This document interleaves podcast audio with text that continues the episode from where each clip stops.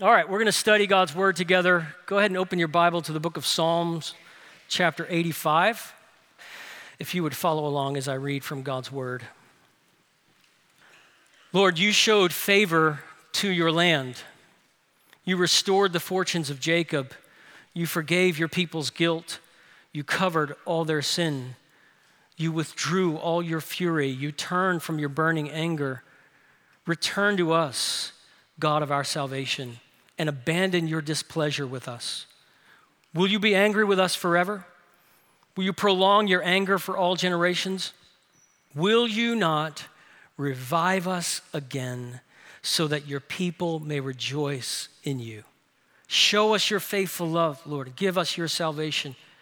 I will listen to what God will say. Surely the Lord will declare peace to his people, his faithful ones, and not let them go back to foolish ways.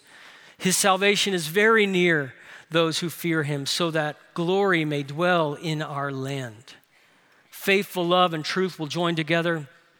Righteousness and peace will embrace. Truth will spring up from the earth, and righteousness will look down from heaven. Also, the Lord will provide what is good, and our land will yield its crops.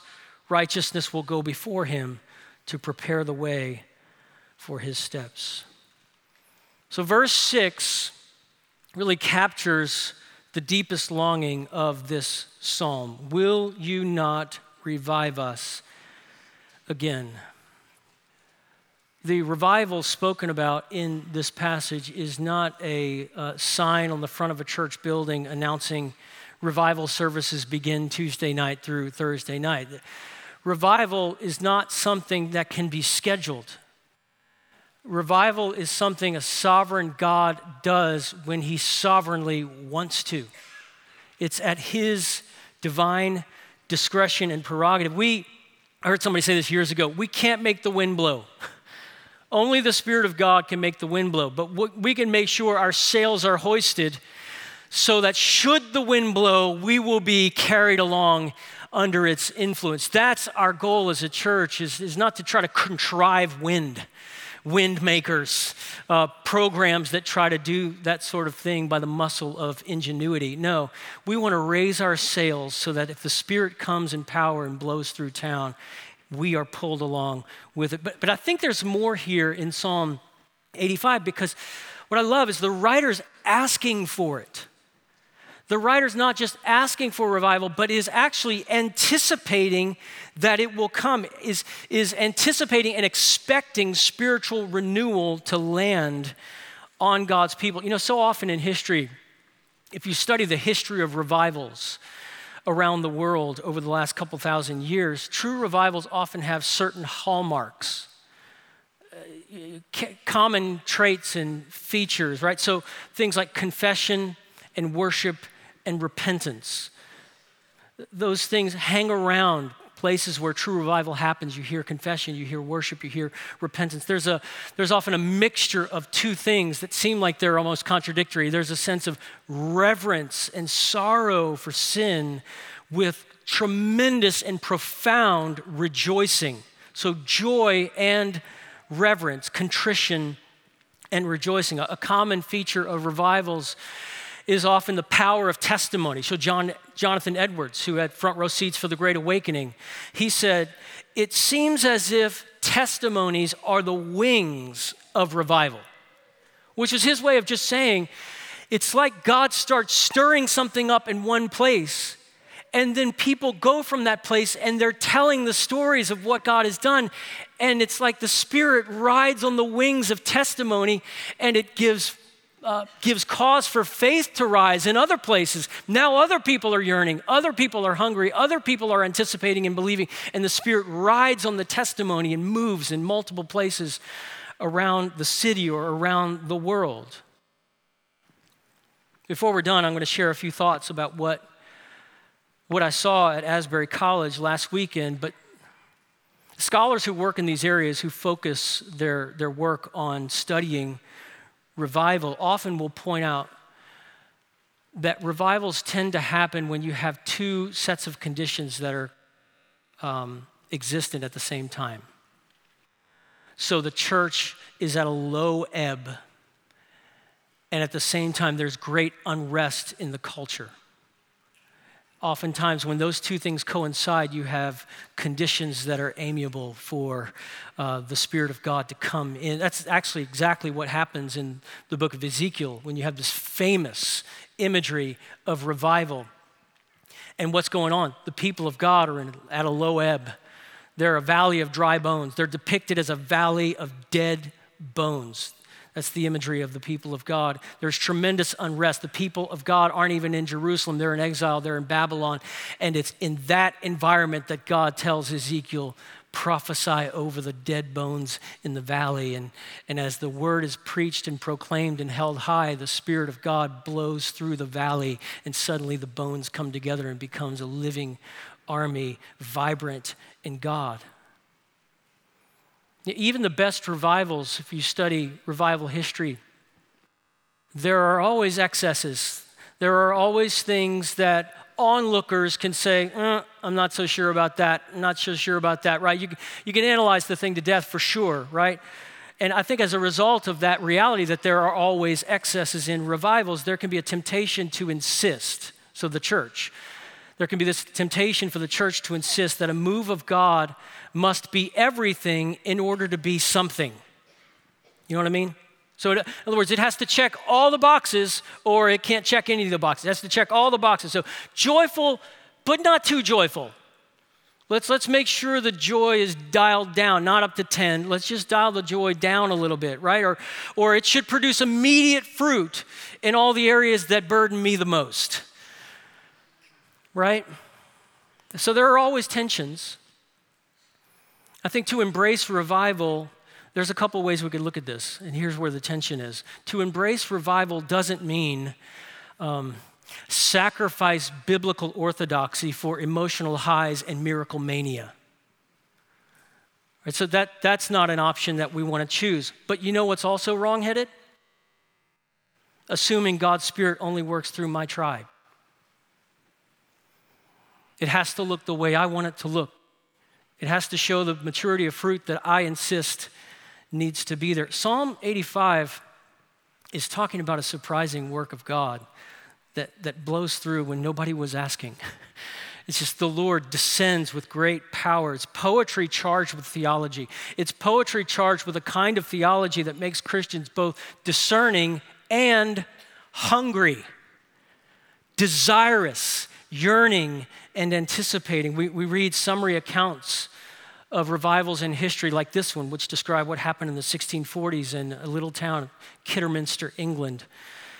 When Richard Baxter arrived at Kidderminster, it had a population of about 3,000 who were reckless, ungodly, and content to remain that way. By the end of Baxter's stay, the entire community was miraculously transformed by the power of the Holy Spirit. Dr. Bates reported that, quote, the place before his coming was like a piece of dry and barren earth, but by the blessing of heaven upon his labor, the face of paradise appeared there. Baxter would write, quote, As you passed along the streets on the Sabbath morning, you might hear a hundred households singing psalms at their family worship. In a word, when I came to Kidderminster, there was only about one family in the whole street that worshiped God and called upon his name. When I left, there were some streets where not a family did not do so. Baxter called Kidderminster during those years a colony of heaven.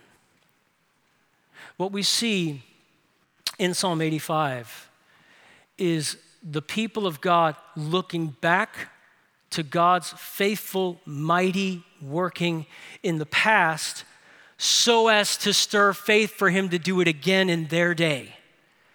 And a desire to see it in the present with far reaching effects into the future. Psalm 85 is looking at all the time periods. Back there when God worked, today because you've done it before, you can do it again with far reaching effects into the future. So, how do we hoist the sail? How do we ready ourselves and stir up a longing for a fresh work of God? Number one, recall. Recall. You see, verse one Lord, you showed favor. So we're storytelling here. We're going back into history. You showed favor to your land. You restored the fortunes of Jacob. You forgave your people's guilt. You covered all their sin. You withdrew all your fury and you turned from your burning anger. It's a history lesson. He's recalling these things that God had done in the past. If you're familiar with the story of the Old Testament, then you know that one of the biggest problems with God's people is they had spiritual amnesia.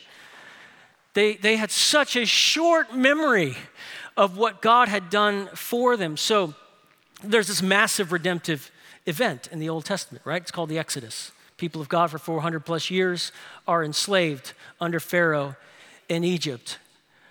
And, and God rescues them from under the hand of Pharaoh. And the Egyptian army starts chasing them and he puts the Egyptian army underwater. And then God leads them through the dark wilderness. How? GPS device is a column of fire right? So God is providing literally everything light in the darkness, rescue from their enemies, rescue and freedom from slavery. Bread falls from heaven. They walk outside their tents. There's dinner. It's just provided on a rate. Water gushes from rocks. They end up walking into the promised land, and all they had to do was scream, and the walls came tumbling down. God provided literally everything for them. Then they get into the promised land. They settle. They move. They get some elbow room, right? They got a fig tree in the backyard. Land is flowing with milk and honey. They got the bumper sticker that says, My son or daughter is an honor student at Jericho High, right? They're, they're moving into the regular rhythm of things, and the problem is they forgot. They forgot the blessing and rescuing power of God that got them there in the first place. They turned their backs on God because they forgot what? Broken chains, underwater armies, daily bread, column of fire, walls came tumbling. They, they forgot the stories of God's mighty deeds. The first sign of drifting from God is forgetting his rescuing power and mercy. That's why we want our Sunday gatherings to be steeped in the story of the gospel, what God has done for us in Christ. The massive redemptive event that we celebrate today is not the Exodus not the first Exodus. It's the new and greater Joshua, the new and greater Moses, Jesus Christ, who saved us from bondage to sin, who liberated all who trust in him. We don't want to have a short memory. That's why, one of the reasons why we have the Lord's Supper. Apostle Paul said under divine inspiration, do this in remembrance of me. In other words, you build this into your regular weekly gatherings regular rhythms of worship gatherings so that you don't forget because we're so prone to forget. This is why the Apostle Paul would say to Corinth, I decided to know nothing among you except what? Jesus Christ and Him crucified. An author and uh, student of social work and how, how society develops, a soci- Christian sociologist named Christian Smith, several years ago, he did a lot of research and analysis on what's going on in, in the West, in religion and Christianity in the West, and he concluded that the problem that plagues us in the West is mouthful it's moralistic therapeutic deism. Again, that's a, that's a big term, but here's the idea. Basically, it holds the idea that God, sort of generically defined, generically understood, God stands ready to bless us in whatever ways we happen to ask Him for, so let's get to asking. But what ends up happening is we do an end run around the gospel. We do an end run around Jesus and his cross and the reality of human sin and the judgment of God against human sin. We do an end run around all those unpleasant things to get to the blessing. And then the moment that we get the blessing, it's deism. It's sort of God's hands are off, are off the situation. Friends, that's not revival, that's anti revival. Understand, the vibrancy of our worship will be short lived if it's not Christ centered. You say that again. The vibrancy of our worship will be short lived if it's not Christ centered. So, are you fixated? Are we fixated on the grace of God revealed in Jesus Christ? Because that's where true faith is born. That's where true revival happens. That's where burdens of guilt and shame are lifted off people's shoulders. It's right there when we're at ground zero, at the foot of the cross, amazed by the grace revealed in Jesus. I, I love some of the opening words of Gentle and Lowly by Dane Ortlund. He writes, This book is written for the discouraged, the frustrated, the weary, the disenchanted, the cynical, the empty, those running on fumes, those whose Christian lives feel like constantly running up a descending escalator. I would imagine in a room this size, that probably pinpoints where some of you are. Feel like I'm running up a descending escalator. And notice how verses 1 to 3 don't feature the primacy of human response, but the ultimacy of divine mercy. You see, verse 1 you were favorable. You restored. Verse 2, God, you forgave. You covered sin. Verse 3, you withdrew wrath. You turned from your hot anger. If you are alive to God, it's because of something God did for you, to you. Before you ever turned toward Him in repentance, He had to turn toward you in grace. That's what starts the whole. God makes the first move. The initiative of grace is so evident in this text. When revival falls, the sound you hear is a people enthralled with God. This psalm is enamored with God, is dazzled by God and what He has done, His mighty deeds. Let me ask you would you keep coming to church every Sunday if the main attraction every Sunday was just us rejoicing in the gospel? planned by the Father from eternity past, accomplished by the Son in his living, dying, and rising, and brought into our experience by the Holy Spirit who sets it at your doorstep and makes it real. That, that, that's, the, that's the tremor underneath verses 1 to 3, and that's the tremor that's felt in a church where true revival springs up. There is, though, there is a dark backdrop underneath Psalm 85. And that backdrop becomes more obvious when we move from a remembrance of the past to prayers for the present. So the second point is after recall is pray.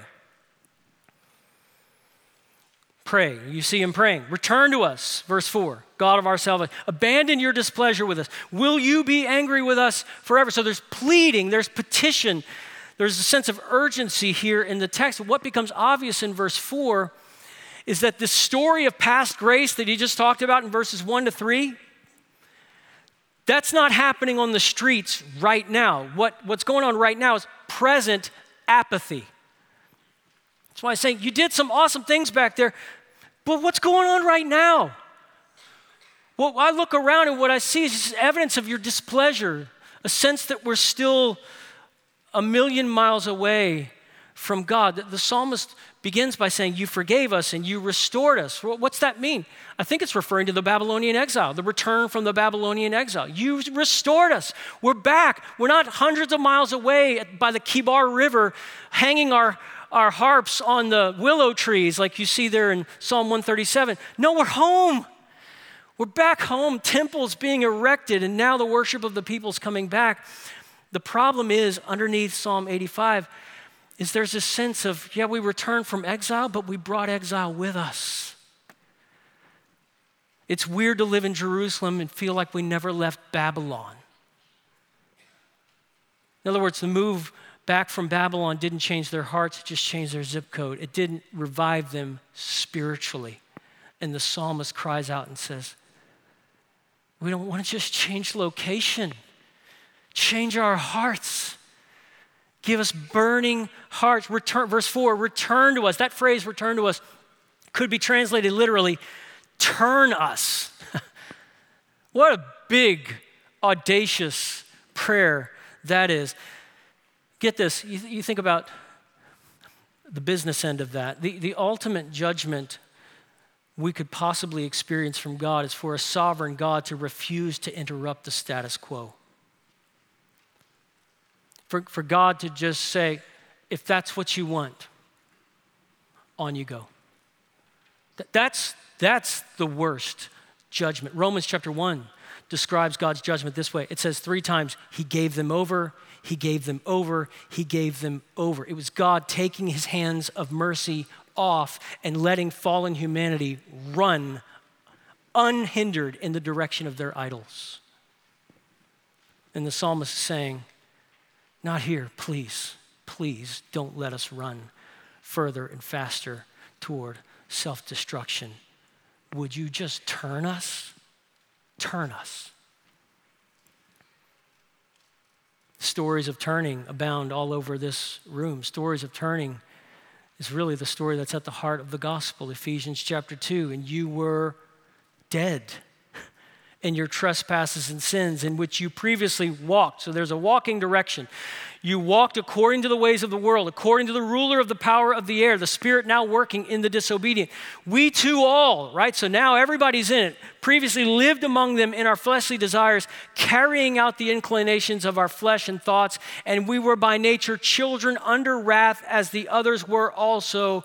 But God, who is rich in mercy, because of his great love that he had for us, made us alive, turned you in his direction, made us alive with Christ. Even though we were dead in trespasses, you are saved by grace. Listen, if you have a hard time believing in the possibility of revival, look no further than your own personal testimony. You were dead, and he made you live. You were running from your, for your idols, and he straight up turned you. The psalmist doesn't merely pray, help us turn. He prays, turn us. That's, that's what we're going to need. Act in sovereign grace and turn us. Rev- do more than invite us. Verse 6 revive us. Revive us that your people may rejoice in you. This, this is, uh, these are not the words of a God who's locked outside. This is no deism construct. This is gospel charged theism.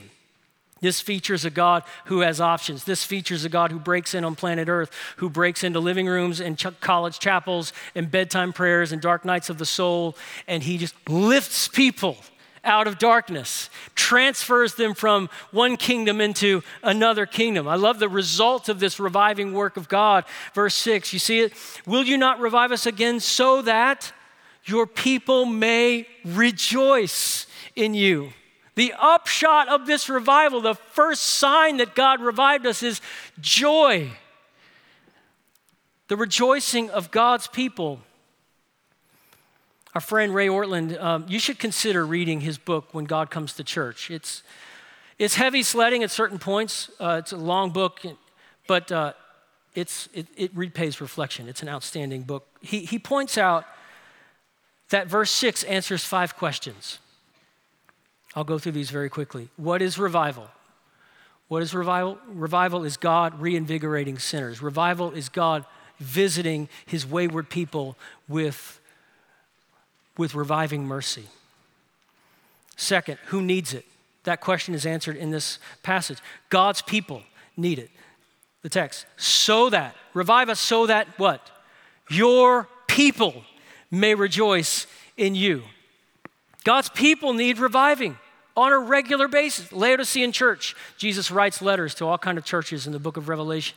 And he says, I overheard you saying when you were gathered together, Laodicean church, you said, I need nothing, and nothing could be further from the truth. you think you're rich and you have everything you need, and he says, but you're poor, blind, miserable, and naked. You can do nothing apart from grace. There are churches who, in effect, say, I need nothing. And the point is, that can't be us. It better not be us. It can't be us. Who's the reviver? That question is answered. God alone. God is the one who revives his people. I love what Ray Ortlund says. He says, The most important thing about your future is not what you have and who you are, but what God has and who he is. Isn't that good? Another question that's answered in verse 6 is What's the impact of revival? The answer joy, a new outlook. So there's, there's new energy for obedience to Him. And then the fifth question that's answered is What are our chances at seeing this? And the answer is Our chances are very, very good. Will you, you see how the question is even framed? Will you not revive? What's that imply that the psalmist thinks? The psalmist is saying, I know the answer you certainly will. I'm just asking it out loud to stir my own faith. Will you not revive? It's the kind of God that you are. We got stories throughout our whole past of you doing this for your people. This request, will you not revive us? It's filled with hope and expectation. And there's really a challenge on the other side of it. It goes something like this If you don't believe personal, national, even global revival is possible, you have forgotten the power of God.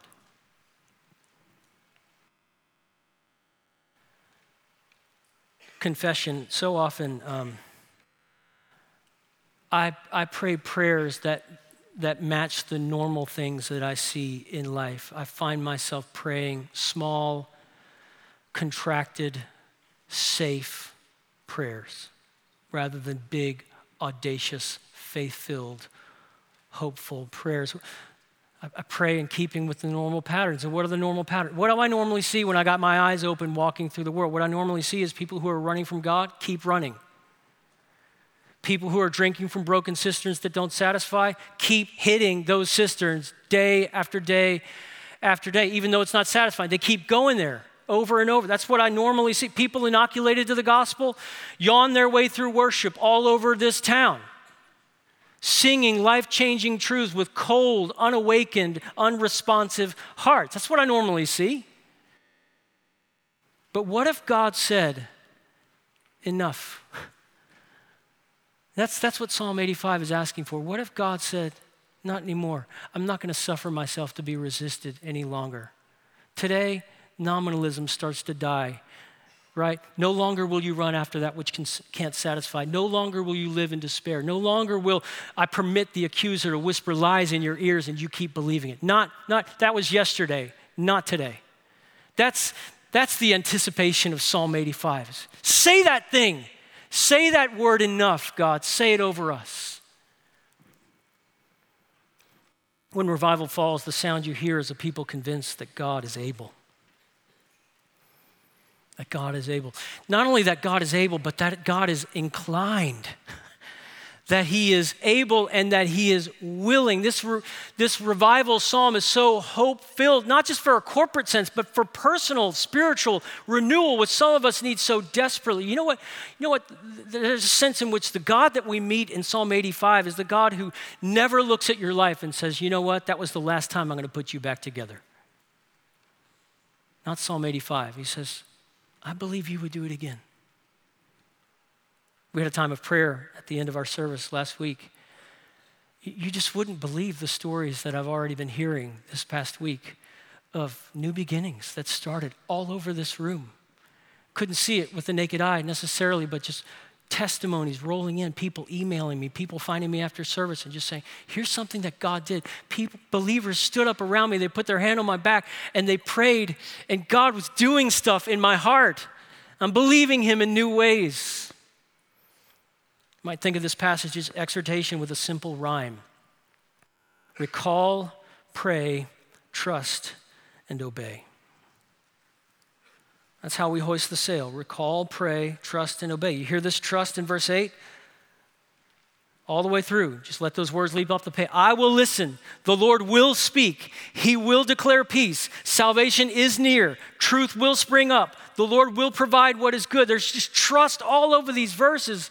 There's burgeoning faith all over these verses, but it's not just it's not just believing, it's not just faith, there's repentance too. There's also this word about not going back to our foolish ways. There's a closing the back door so we don't go running back toward apostasy. In other words, whatever this reviving work of God is, it's not something that makes you passive.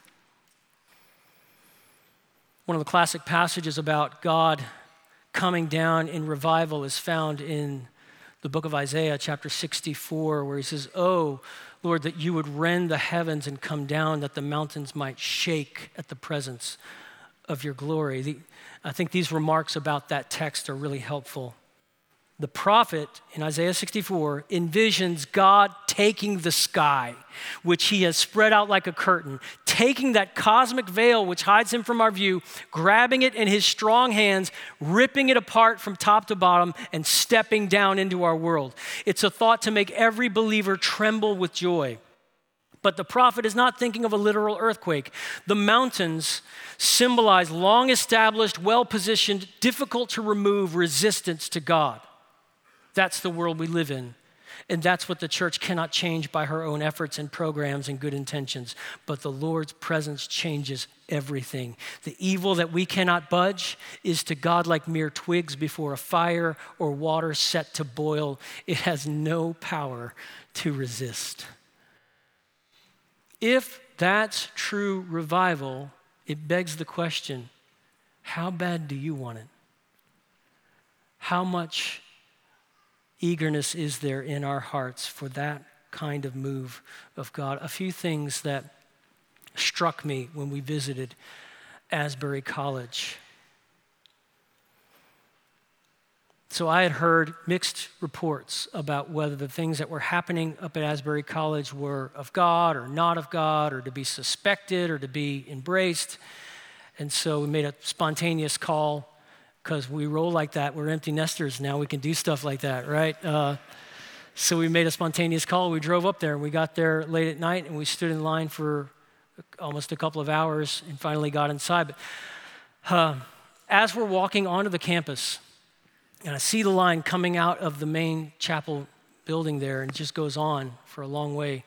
The very first thing that I heard coming out of the speakers, they were projecting outside what was going on inside. The very first thing I heard as we walked onto campus were someone praying from the front that we as a generation would, quote, rid ourselves of bondage to pornography. That's the first sound I heard. And then I'm walking to the back of the line, which is way back there, and I'm walking and I see a young African American man, maybe 30 years old. He had his baby girl he was holding, and he was holding his phone, and he was FaceTime living. I don't know how many people were on the other side of his FaceTime live, but I know what they were hearing because I jotted it down as fast as I could. He said, God's word says he's patient, not willing that any perish, but that you would repent. All can be forgiven in Jesus Christ. God is moving, follow him by repentance. And I thought, if that's the sound of what's going on inside, I am heartened and encouraged. Standing in line, sub 30 degree temperatures, people in the line just started spontaneously singing songs of worship, started spontaneously praying for the people next to them, meeting the people next to them, praying together. Nobody was leading, nobody was asking. It was just grassroots thirst. First thing we got inside, finally, after being outside for a long time, took 20 minutes for my southern toes to thaw. Got in there, sat down, and, and someone got up front and said, What we want to see is a work of God that's grounded in the Word of God and he read Colossians 3:16, let the word of Christ dwell in you richly in all wisdom. And he said, so we're going to just take a few moments and let the word of Christ dwell richly in us. Here's how we're going to do it. One by one, not chaos, one by one. If the Spirit prompts you to read something from God's Word, you stand up make it nice and loud. We don't have microphones. Make it nice and loud so everybody can hear you. And after you read that scripture, I'll say, That's the Word of God. And we'll all say, We believe it tried to jot the scriptures down as fast as I could, Romans 8 28, and then holiness befits your house, and then be imitators of God and walk in love. And then, if you obey and carefully follow, there will be blessings. And then Jesus exalted and every knee bowing in Philippians chapter 2, verse 9. And then Malachi 2, the Sun of Righteousness rising with healing in his wings. 1 Timothy 1 6, Romans 12, 1 and 2, present your bodies living sacrifices and don't be conformed to the image of the world. Psalm 119, verse 9, revive me that I may not forget your law. And then they started shouting as somebody read, Your sons and daughters from the book of Joel in Acts chapter 2. Your sons and daughters will prophesy.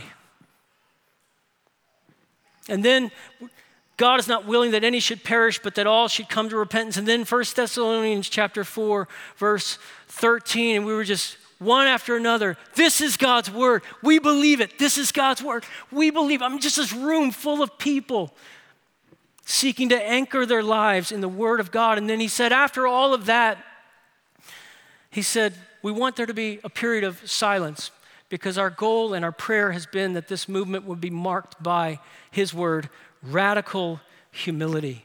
And he said, Silence, quote, helps us to get low before God. And so, what followed all that noise and shouts and scripture is just pin drop silence for five minutes. And then we stood and the rejoicing began. And you should have heard the sound of the singing of the room. And there were no prompts, there were no words on this. We just had to learn these songs, and there, nobody was prompting it, right? Just students up front. And I looked around on a few different occasions in this room. I turned a full circle And what I noticed is none, none of these students had a phone out. The only people who had a phone out were fogies like me, like me, and uh, yeah, he's 50 ish, like me. Uh, she's, you know, like th- their parents' generation were trying to capture a little bit of this, but it was just us. They were there and they were not, they had no interest in capturing this for Instagram or for the watching world. They were here. It's time to sing, it's time to make some noise and rejoice in our God. It was, it was stunning. Psalm 85, verse 6 Revive us so that we may rejoice. When revival falls, the sound you hear is religion replaced by unbounded rejoicing. Yeah, there's another psalm that I love that's about revival, and it's Psalm 126, and it shares so many themes with Psalm 85.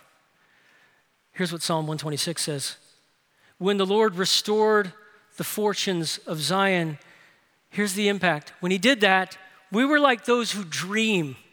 It was so good, it was like we were dreaming. Our mouths were filled with laughter then, and our tongues with shouts of joy. Then they said among the nations, so the world was watching in at the window pane, and the nations started saying, The Lord is doing great things for them. And then it becomes personal. The Lord had done great things for us we were joyful. If God is moving among young people in this country, who wouldn't welcome an infusion of joy that replaces heavy spirits? Just look at the generation coming behind us and how much heavy of soul, sorrow there is. One more observation that, that was fun is so standing in the line, there's this, there's this man, and I can see him about every 40 feet. He stops and gives a spiel. You know, he's, he's got this thing he's supposed to say as the volunteer. And once he got closer, I could overhear that he's basically just saying, I know it's cold out here, I'm so sorry. and he's saying, uh, if you want to be warm, and you want to be a part of this, we've got alternate locations just across. He pointed to the chapel across the street. He said it's simulcasting into that room. There's other places as well. And he said, and by the way, if you just decide to stay here, we've got water bottles right over there. That truck's been pulled up, so go grab yourself a water. That's the spiel. He just keeps giving it over and over and over, this, this little speech. And, uh, and after he gave us the speech, I said, man, can I ask you a question? Um, tell me why you're here. Said, do, uh, do you work, are you on the faculty of Asbury College? Um, he said, no, no. And I said, do your kids go to Asbury College? And he said, no. I said, what are you doing freezing out here with all of us volunteering for, for hours doing this? And he said, I've prayed for a move of God that affects young people. He said, I've got two teenage daughters, and I've been praying for this day. And he said, So the least thing I can do is walk up and, up and down this line and give people bottles of water so they can make their way inside and see what God seems to be starting. He said, I prayed for God to grab their hearts, and it seems like that's what's going on here. I got a picture. There he is. And you can see the joy. I'm about to go inside. So, this is after a couple of hours of being out there. And he looked like that the whole night. I mean, this guy's just given the worst spiel you could possibly be asked to volunteer to give. And he's just beaming all night long. Why? Because he longs for this. Ray Ortlund shared a testimony about what happened in his own life in 1970. And he said, I was a senior in college and I went home for spring break. And he said it was during the Jesus movement. And here's what he said what happened, the fruit of that. He said, I saw the Lord come down and change the subject on the streets of Los Angeles to Jesus Christ.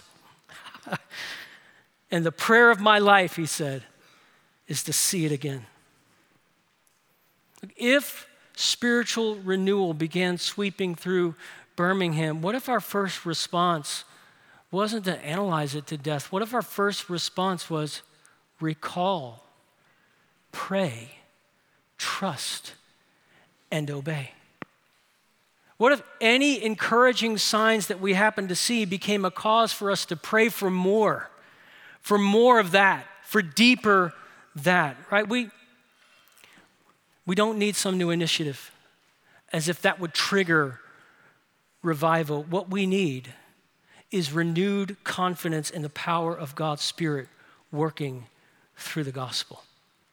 That's how you and me hoist the sail and we see what happens next. That's his prerogative. But I don't want to see it go by. Would God grant us a heart that anticipates his move?